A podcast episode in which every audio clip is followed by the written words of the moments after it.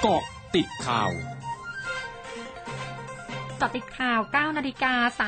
32 นาที 29 ธันวาคม 2564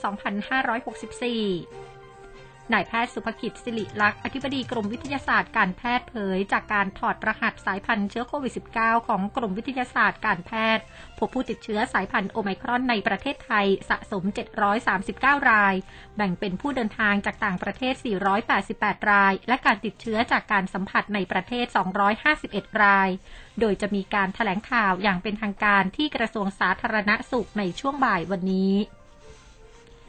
นายธนกรวังบุญคงชนะโฆษกประจำสำนักนายกรัฐมนตรีเผย นายกรัฐมนตรีติดตามการช่วยเหลือเยียวยาผู้ประกันตนที่เป็นแรงงานและผู้ประกอบการในกิจการสถานบันเทิง เช่นผับบาร์คาราโอเกะให้ทันก่อนสิ้นปีนี้ โดยสำนักงานประกันสังคมจะเริ่มโอนเงินเยียวยาจำนวน 5,000 บาท เข้าบัญชีธนาคารผู้ประกันตนรอบแรกวันนี้ประมาณ 30,000 คน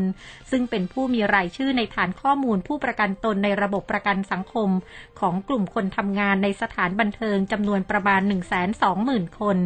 ส่วนกลุ่มคนบันเทิงที่ยังไม่ได้สมัครเป็นผู้ประกันตนตามมาตรา 40 สามารถสมัครและชำระเงินสมทบให้ทันภายในวันที่ 14 มกราคมปีหน้า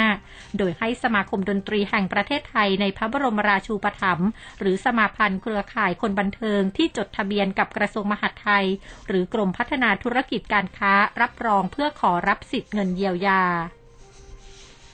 นายชวนหลีกภัยประธานรัฐสภามอบคำขวัญวันเด็กแห่งชาติประจำปี 2565 รู้หน้าที่มีวินัยยึดมั่นประชาธิปไตยสุจริต เพื่อเป็นข้อคิดและคติเตือนใจให้กับเด็กและเยาวชนไทยทุกคน ซึ่งในปีนี้วันเด็กแห่งชาติตรงกับวันเสาร์ที่ 8 มกราคม 2565 นายสุธีทองแย้มผู้ว่าราชการจังหวัดจันทบุรีเผยจากกรณีที่มีประชาชนชาวจังหวัดจันทบุรีจำนวนมากท้องเสียและเข้าทำการรักษาที่โรงพยาบาลของรัฐ และโรงพยาบาลเอกชนนั้น จากการสอบสวนโรคเบื้องต้นพบว่า ไม่ใช่คลัสเตอร์ที่เป็นกลุ่มก้อนเดียวกัน โดยสาเหตุเบื้องต้นคาดว่าน่าจะเกิดจากสภาพอากาศมีผลต่ออาหาร อย่างไรก็ตามได้สั่งการให้สำนักงานสาธารณสุขจังหวัดจันทบุรี ลงพื้นที่เพื่อทำการสอบสวนอย่างละเอียดอีกครั้ง ด้านนายแพทย์อภิรักษ์พิสุทธิ์อาภรนายแพทย์สาธารณสุขจังหวัดจันทบุรี แนะนำให้ประชาชนบริโภคอาหารที่ปรุงสุกใหม่เท่านั้น ไม่ควรรับประทานอาหารที่ทำทิ้งไว้นาน เพราะสภาพอากาศที่แปรปรวนในขณะนี้ส่งผลกับอาหารอย่างมาก และหากอาหารเป็นพิษอย่างรุนแรงควรไปพบแพทย์ ไม่แนะนำให้ซื้อยารับประทานเอง ช่วงนี้ไปเกาะติดสถานการณ์ชายแดนไทยเมียนมาค่ะ เกาะติดสถานการณ์ชายแดนไทยเมียนมา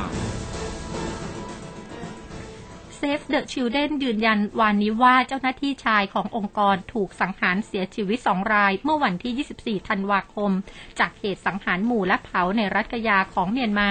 ขณะที่กลุ่มนักรบต่อต้านรัฐบาลทหารเมียนมาระบุว่าพบศพถูกเผามากกว่า 30 ศพ ซึ่งรวมถึงสตรีและเด็กบนทางหลวงสายหนึ่งในรัฐกยา ช่วงหน้าคืบหน้าข่าวอาเซียนค่ะร้อยจุดห้าคืบหน้าอาเซียน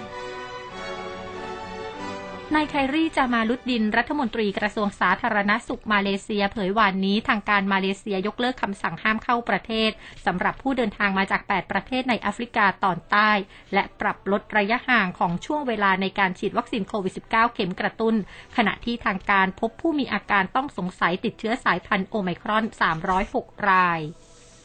ศูนย์อุทกอุตุนิยมวิทยาแห่งชาติของเวียดนาม รายงานว่าอุณหภูมิในกรุงฮานอยของเวียดนามลดลงมาอยู่ที่ 10 องศาเซลเซียส ในช่วงคืนวันที่ 27 ธันวาคม ถึงรุ่งเช้าของวันที่ 28 ธันวาคม จากสภาพอากาศหนาวเย็น ขณะที่หนังสือพิมพ์ในเวียดนาม รายงานว่ายังคงมีชาวกรุงฮานอยจำนวนมากที่อยู่ในพื้นที่กลางแจ้ง เพื่อประกอบอาชีพและหารายได้ แม้มีอากาศหนาวเย็นทั้งหมดคือเกาะติดข่าวในช่วงนี้ภัยดัญญางานสถินรายงานค่ะ